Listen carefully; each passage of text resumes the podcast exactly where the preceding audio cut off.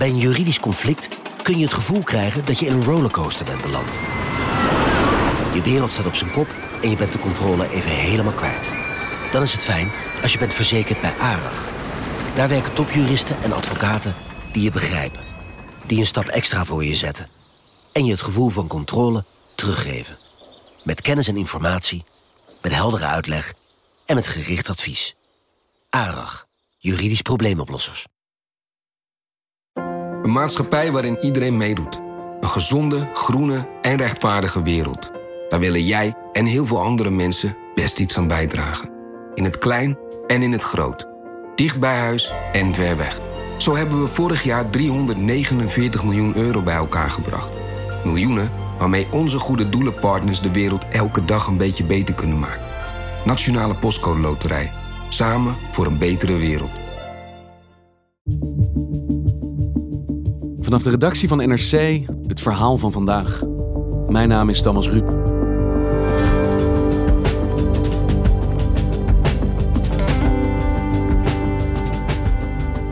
Wirecard was het technologische wonderkind van Duitsland. Een start-up van duizelingwekkende groei met een ongrijpbaar genie als topman. Iedereen wilde geloven in het succes, maar signalen van sluimerende problemen werden jarenlang genegeerd. Tot er bij Wirecard maar liefst 1,9 miljard euro bleek verdwenen.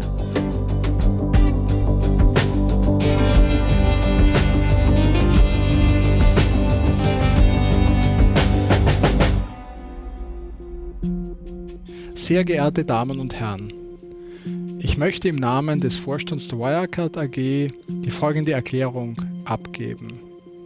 Ja, het is donderdagochtend 22 juni en Wirecard, een Duits fintechbedrijf wat genoteerd staat aan de belangrijkste beursindex in Duitsland, zet een video op haar eigen YouTube-kanaal. Jorg Leijten is redacteur op de economieredactie van NRC. Wir sind von unserem Abschlussprüfer EY in Deutschland darüber informiert worden, dass ein Bestätigungsvermerk für den Jahresabschluss aufgrund unberechtigter Bankbestätigungen weitere Prüfungshandlungen erfordert. Ze komen met een belangrijke mededeling voor de beleggers. Er is geld kwijt. Veel geld. En niet zomaar geld, 1,9 miljard euro. En Wirecard zegt zelf, ja, we weten niet waar het geld is gebleven. Hoe kan dat? Ja, dat is een goede vraag. Daar is eh, iedereen op dit moment heel erg benieuwd naar. En misschien omdat we ergens moeten beginnen. Wat is Wirecard voor een bedrijf? Ja, Wirecard is een Duits fintechbedrijf. En Dat is zo'n term die ik altijd hoor, waarvan ik elke keer ook precies weer vergeet wat het nou precies betekent. eh, fintech staat voor eigenlijk eh, financiële technologie. En wat zij eigenlijk doen is, zij zeggen wij bieden betaaloplossingen aan. These days, you can buy everything from everywhere at any time. New technologies are emerging at a fast pace and change the way we search, select, and buy. Dus op het moment dat jij via een webshop ergens iets bestelt, bijvoorbeeld bij KLM of IKEA in Duitsland, dan verzorgt Wirecard de techniek die erachter zit. Smart digital payment solutions have become the key to success and to your customer. Discover Wirecard. We are a global fintech company with 20 years of payment experience. En je hebt misschien wel eens op je rekening zien staan Adyen of Molly. Er staat ineens zo'n gekke naam, maar je denkt van, goh, ik heb toch bij eh, IKEA wat besteld of bij H&M. Ja, wie is dat? Eh, wie, is, eh, wie is Molly? Ben ik nou ge- gescamd of ben ik opgelicht? Maar dat zijn dus de tussenbedrijven die ervoor zorgen dat jouw geld, nou ja, goed, bij de plek waar jij iets koopt terechtkomt. En Adyen, daar hebben we het hier ook wel eens over gehad in de podcast, is Ja. een groot Nederlands bedrijf. Wirecard is dan de Duitse Adyen. Ja, Wirecard is de Duitse tegenhanger van, van Adyen.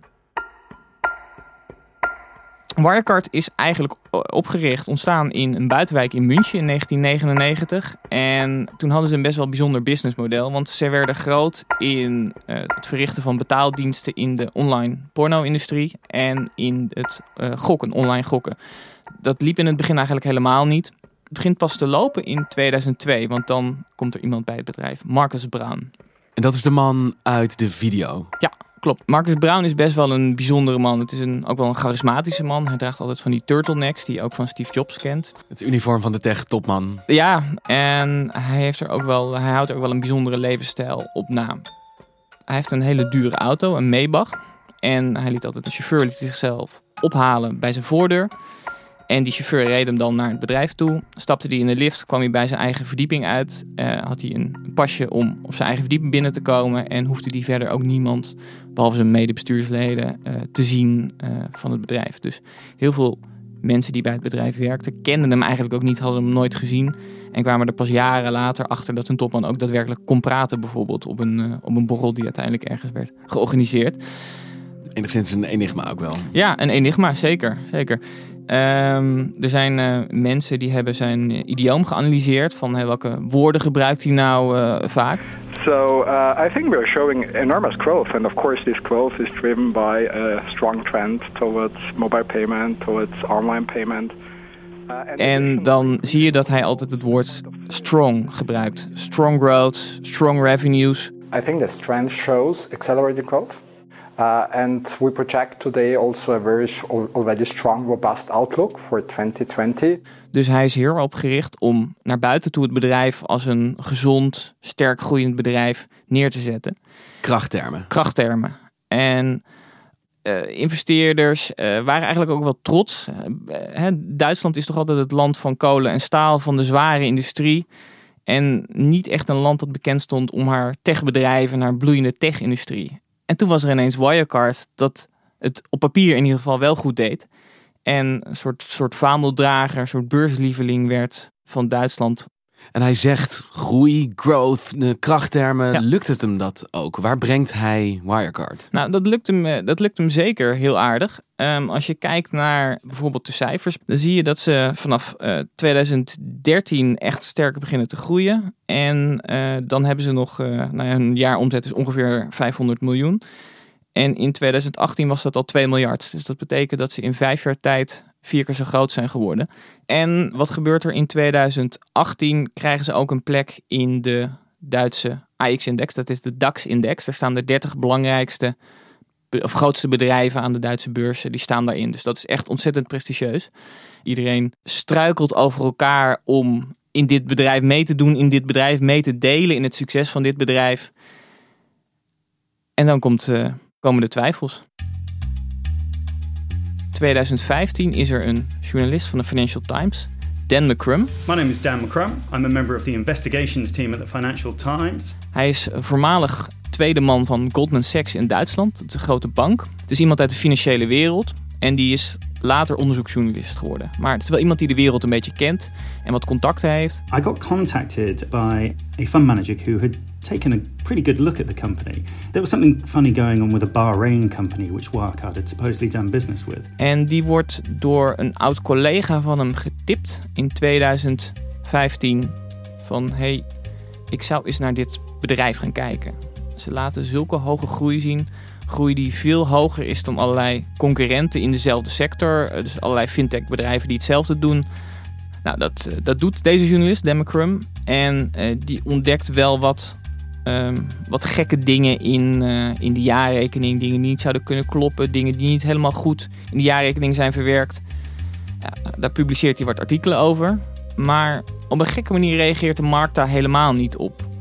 En ja, mensen blijven maar investeren. Mensen blijven er een beetje blind voor eigenlijk over wat de Financial Times schrijft. En dat heeft er mede mee te maken dat Wirecard er nogal agressief op reageert. They used a lot of very aggressive lawyers, but they also had a certain standard set of tactics. So whenever they encountered uh, criticism, their standard playbook would be to say, "This is an attempt to manipulate our share price. It's completely unfounded. You guys are colluding, and there's nothing to it." Ze spreken tegen wat Democram ja. publiceert. Ja, zeker. Ze spreken het uh, heel ferm tegen. Schakelen ook een uh, groot communicatiebureau in om dat allemaal uh, te ontkrachten. En er klopt geen letter van wat hij schrijft, zeggen ze.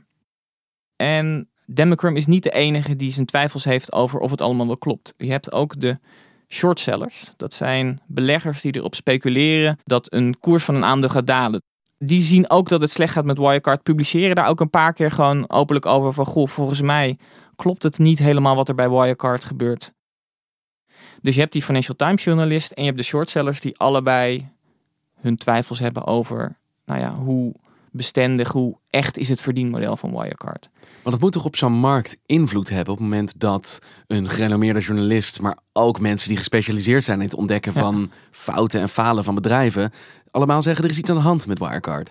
Ja, dat zou je zeggen. Maar blijkbaar is uh, de wens om te horen bij dit succes en bij dit, dit bijna techsprookje hierin mee te doen toch zo groot dat, dat allerlei investeerders toch doorgaan met investeren in het bedrijf. Dus het lijkt Wirecard niet echt te schaden? Nee, het lijkt Wirecard niet te schaden. Totdat in 2018 zich een klokkenluider meldt bij een Aziatisch dochterbedrijf van Wirecard. En je moet het zo zien, de, uh, Wirecard is actief in Azië, um, maar heeft niet overal een banklicentie. Dus zij, kunnen, ze zijn, zij zeggen wij opereren wereldwijd, maar we hebben niet overal de juiste vergunning om ook in alle landen actief te zijn. Dus Wirecard sluit dan deals met andere bedrijven en ze zeggen wij schuiven jullie opdrachten door en jullie mogen dit betaalverkeer voor ons verzorgen in bijvoorbeeld Singapore of Filipijnen als jullie ons daarvoor een vergoeding geven. Deze bedrijven zijn, als je de jaarverslagen van uh, Wirecard op naslaat, zijn ze goed voor ongeveer de helft van de omzet van Wirecard. Dus dat is best wel veel. En een van die mensen die werkt bij zo'n partij waar zij zaken mee doen, die meldt zich bij Wirecard en die zegt: Wacht eens even. Volgens mij worden de boeken hier gemanipuleerd. Volgens mij wordt hier omzet en winst bijgeschreven die er niet daadwerkelijk is. Wat gebeurt er met die waarschuwing? Nou, daar wordt niet zo gek veel mee gedaan. Wirecard doet intern onderzoek, maar dat rapport belandt ergens in een la. En tot frustratie van de klokkenluider, die, die denkt: Oké, als jullie hier niks mee doen, als jullie dit niet aanpakken, dan stap ik naar de krant. En Dan McCrum, die financieel journalist, gaat kijken in Azië van hey, wat stellen deze bedrijven nou eigenlijk voor? And so Stefania did this terrific job of going to look for businesses which Wirecard had supposedly been sending payments to. And so she went wandering around the Philippines and found basically empty buildings. Um, she came across this address which had been listed as sort of the headquarters of an international payments company. Uh, she found a bemused seaman and his family who had no idea what she was talking about. En dat is gewoon een kakkemikkig huisje van een oude zeeman. Dat bedrijf is een huis? Dat bedrijf is een huis. En daar woont een oude zeeman samen met zijn gezin, gepensioneerde zeeman. En die zegt van, Wirecard, Wirecard, ja... Ja, ik heb geloof ik ooit wel een keer een brief met die naam erop gekregen, maar... Ja, hier gevestigd? Nee, totaal niet. Uh, kijk maar rond. Dus eigenlijk komt de journalist tot de conclusie ja, maar dit, dit kan gewoon niet. Het klopt gewoon niet. Er is echt iets mis met dit bedrijf. Maar eigenlijk onthult de Financial Times hier dat nou ja, zo'n beetje de hele Aziatische tak van Wirecard niet lijkt te bestaan. Gewoon letterlijk er niet is. Daar moet toch een reactie op komen, denk ik. Ja, die komt ook van de Duitse uh, financiële autoriteiten, de Duitse beurswaakhond, de BaFin. Maar die richt zich niet op Wirecard, maar op de journalist en op de shortsellers. Dus in plaats van te kijken naar wat heeft Wirecard nou mogelijk fout gedaan, richten zij zich op hebben die shortsellers hier iets fout gedaan? Hebben zij zich schuldig gemaakt aan marktmanipulatie? Dus hebben zij ervoor gezorgd dat die koers van Wirecard omlaag ging? En het leidt ertoe dat de shortsellers een paar maanden hun beroep voor wat betreft Wirecard niet mogen uitoefenen. Dus ze mogen een paar maanden lang niet speculeren op een koersval van Wirecard. Maar ze richten zich op de critici van Wirecard, niet op Wirecard zelf. Nee, Wirecard komt er nog mee weg. Ook dan nog, dan hebben we het over halverwege 2019. Dan komt Wirecard, lijkt er nog mee weg te komen. Maar er zijn wel allerlei beleggers die nu gaan denken van ja, maar wacht eens even. We hebben hier veel geld in zitten. Er zijn zoveel signalen over dat er wat mis is bij dit bedrijf. Laten we daar maar eens een keer door een externe partij echt goed naar laten kijken. Dus die vragen KPMG, een accountantskantoor, om onderzoek te doen naar Wirecard. En KPMG zegt eigenlijk hebben we geen bewijzen gevonden voor fraude. Oh. Maar we kunnen ook niet bewijzen dat de omzet zoals die wordt opgegeven wel bestaat. Ze zijn namelijk ontzettend tegengewerkt door Wirecard. Allerlei documenten waar ze om vroegen kregen ze niet. Dus eigenlijk uh, zeggen ze ja, we kunnen er niet zo heel veel zinvols over zeggen. Nou ja, dan zijn de poppen pas echt aan het dansen. Want Wirecard heeft ook een eigen accountant. En uh, die accountant die denkt van, nou, wacht eens even. Onze collega's van KPMG die zeggen dat, uh, dat ze niet kunnen verifiëren dat deze omzet ook daadwerkelijk behaald is. hmm. En dan komt die bewuste 22 juni. Wat is er namelijk aan de hand? Als beursgenoteerd bedrijf moet je voor eind juni, binnen een half jaar na het afronden van het financiële jaar, moet je je jaarverslag inleveren. En dus ook de financiële onderbouwing. En Wirecard moet dan zeggen van, ja, die handtekening van de accountant, die gaat niet komen. Er is een probleem. Er is namelijk 1,9 miljard euro zoek. The German payments firm Wirecard was once one of the country's most promising tech companies. Then last Friday, it was sent into a downward spiral with questions around where over $2 billion of its money went. Wirecard, uh, the German payments maker, of course, suspended its COO after auditors revealed that nearly $2 billion in cash has gone missing. De beurskoers zakt op één dag van 104 euro naar 14 euro. Dus die gaat in een nou ja, bijna rechte lijn naar beneden. En een dag later denkt Marcus Brown, topman, dit is een zinkend schip, dit ga ik ook verlaten. Dus een dag na deze mededeling dat ze geld kwijt zijn, veel geld kwijt zijn, uh, legt hij het uh, beltje erbij neer en stapt topman Marcus Brown op. Hij stapt in het vliegtuig naar Oostenrijk, bezoekt nog even zijn gezin. En vervolgens neemt hij op zondag het vliegtuig terug naar München, logeert nog één keer in een vijfsterrenhotel en meldt zich maandag bij de politie in München want hij wordt gezocht. Let me tell you what we know so far. So over emails from the German prosecutor, we've learned that they issued an arrest warrant for Marcus Brown and then he turned himself in late Monday. Marcus Brown, de topman, de Steve Jobs van, uh, van Duitsland, die wordt gearresteerd. Hey Jorg, hoe kan dit gebeuren? 2 miljard euro. Ik bedoel, zelfs voor een bedrijf van deze orde van grootte is dat niet bepaald wisselgeld. Ja, Hoe staat dit nou? Ja, daar is iedereen naar op zoek naar hoe heeft dit kunnen gebeuren. De pijlen richten zich nu ook op de accountant, het huisaccountant, EY. Dat is een van de grootste accountants ter wereld. Ernst Young. Ernst Young. Heel veel ervaring met accountancy. Nou ja, al jarenlang eh, controleren zij boeken van allerlei grote bedrijven. Dus ook Wirecard. Als accountant moet je controleren of een bedrijf ook echt dat geld wat ze zeggen dat ze op de bank hebben staan, ook daadwerkelijk op de bank hebben staan. En bij Wirecard lijkt het zo gegaan te zijn dat Wirecard zelf deze gegevens, zelf deze documenten mocht aanleveren. Dus bijvoorbeeld allerlei vervalste documenten of screenshots van documenten die heel makkelijk te manipuleren zijn. Dus het lijkt er de laatste weken op, ik zeg lijkt, want het is nog niet bewezen, maar het lijkt er de laatste weken op dat ook EY behoorlijk wat steken heeft laten vallen. En ook de Duitse toezichthouder natuurlijk. Die deed eerder onderzoek naar Wirecard en die nam toen juist de journalist van de Financial Times en juist die shortsellers op de korrel. Dus er zijn nogal wat mensen die dit door hadden moeten hebben, die nu onder vuur liggen in Duitsland. Want het klinkt bijna alsof iedereen collectief verblind is geweest door de glans die vanaf dit bedrijf af leek te stralen, de belofte, de hoop. En daardoor het kritisch vermogen verloren heeft om zijn werk te doen. Ja, iedereen wilde graag horen bij dit bedrijf. Iedereen wilde een graantje van meepikken. En uh, iedereen vraagt zich nu af in de financiële wereld: hoe kan dit? Hoe heeft dit kunnen gebeuren? En dit gaat echt een zaak zijn die, als je over een jaar of tien nog eens gaat kijken, dat Wirecard gaat terugkomen in het lijstje van grote boekhoudfraudes de afgelopen 10, 20 jaar. En hoe staat het er nu voor met Wirecard? Ik bedoel, hangt dit logo nog ergens aan een gevel of is het eigenlijk gedaan? Ja, Wirecard bestaat nog steeds. Maar de verwachting is eigenlijk dat ze binnen nu en een aantal weken gewoon het faillissement moeten gaan aanvragen. En de grootste verliezer is Marcus Brown. De grootste verliezer is Marcus Brown. Die hangt mogelijk een celstraf boven het hoofd. Als bewezen wordt dat hij dus mee heeft gewerkt aan de fraude. Dat hij de markt bewust heeft gemanipuleerd. Ja, en bovendien zullen er allerlei clubs zijn van beleggers die nu zeggen: wij zijn vals voorgelicht, wij willen ons geld terug. Of wij willen in ieder geval een deel van ons geld terug. Dus ja, Marcus Brown zal vermoedelijk ook financieel kaal worden geplukt. En blijft het daarbij? Keert deze boemerang alleen terug in zijn gezicht? Nee, Wirecard heeft natuurlijk een raad van bestuur, dus hij is daar niet alleen in geweest. En er is één bijzonder figuur, de tweede man van Wirecard, die is kwijt. Die, is kwijt. Die is, verdwenen. Er zijn berichten dat hij naar de Filipijnen zou zijn vertrokken, maar hij is nooit het land binnengekomen.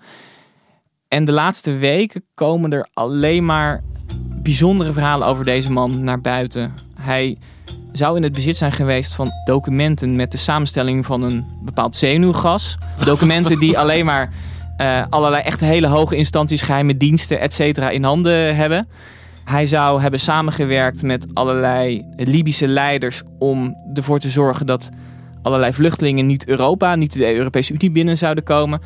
Ja, dit als je dacht dat Marcus Brown raar was, dan lijkt deze man een nog bijzonderder figuur te zijn. Jorg, je kan hier toch niet op het einde van de podcast mee komen? We moeten het hierover gaan hebben. Misschien moeten we hier op een later moment nog een keer over terugkomen. Dan uh, gaan we het hebben over deze man, want er lijkt nog een hoop over te melden te zijn. Dan spreken we bij deze af. Yes. Dankjewel, Dankjewel. Jorg.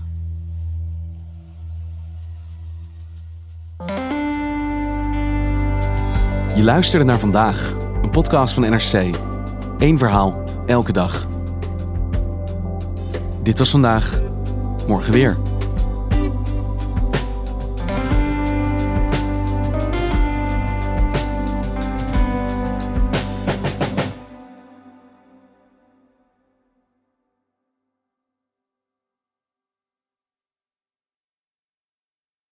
Nieuw Aquarius Red Peach Zero Sugar. Met zijn heerlijke frisse persiksmaak zonder suiker draagt Aquarius bij tot jouw dagelijkse hydratatie. En helpt zo mee om je vochtbalans op peil te houden tijdens alledaagse, actieve momenten. Thuis, op het werk of onderweg. Ook verkrijgbaar in smaken lemon en orange. Probeer hem nu.